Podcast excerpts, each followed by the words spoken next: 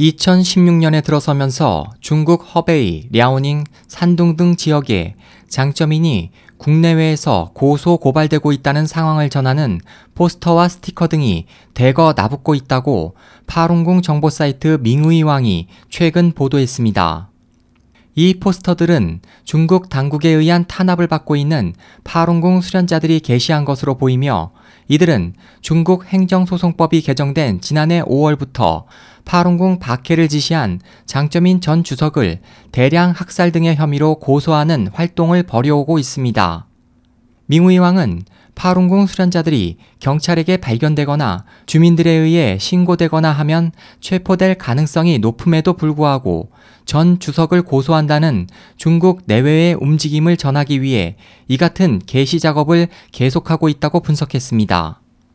파룬궁 정보 사이트 명예망에 따르면 지난해 5월부터 이달 2일까지 약 20만 2,003명이 실명으로 장점인 전 주석에 대한 고소 고발장을 중국 최고 인민검찰원에 제출했습니다.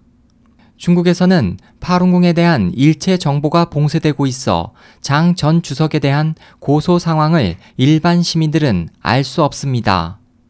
한편 이 같은 장 전 주석에 대한 고소 고발은 전 세계적으로 이뤄지고 있으며 많은 각국 정계에서도 지지를 표하고 있습니다.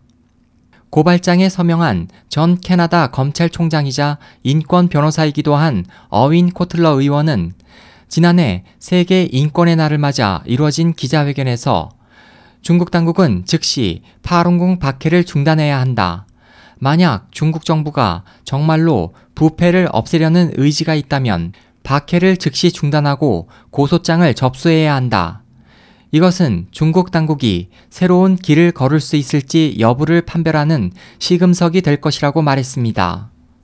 다나 로라바커 미국 공화당 하원 의원은 장점인 고소에 참여하는 파룬궁 수련자들이 계속 탄압을 받는다면 미국은 공개적으로 이를 제지해야 한다고 말했으며 로버트 피텐자 공화당 하원 의원도 나는 장점인 고소 참여자들이 자유로운 신념을 가진 모든 사람들과 같은 입장이라고 지지를 표했습니다.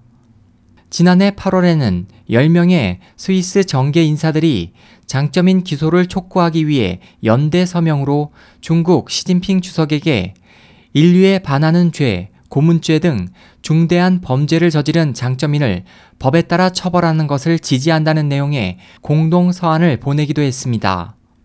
그 외에 화롄, 가오슝, 타이중, 윌닌 등 대만 지방정부 의회도 잇따라 장점인 기소를 촉구하고 파룬공 박해 중단을 요구하는 결의안을 가결했습니다.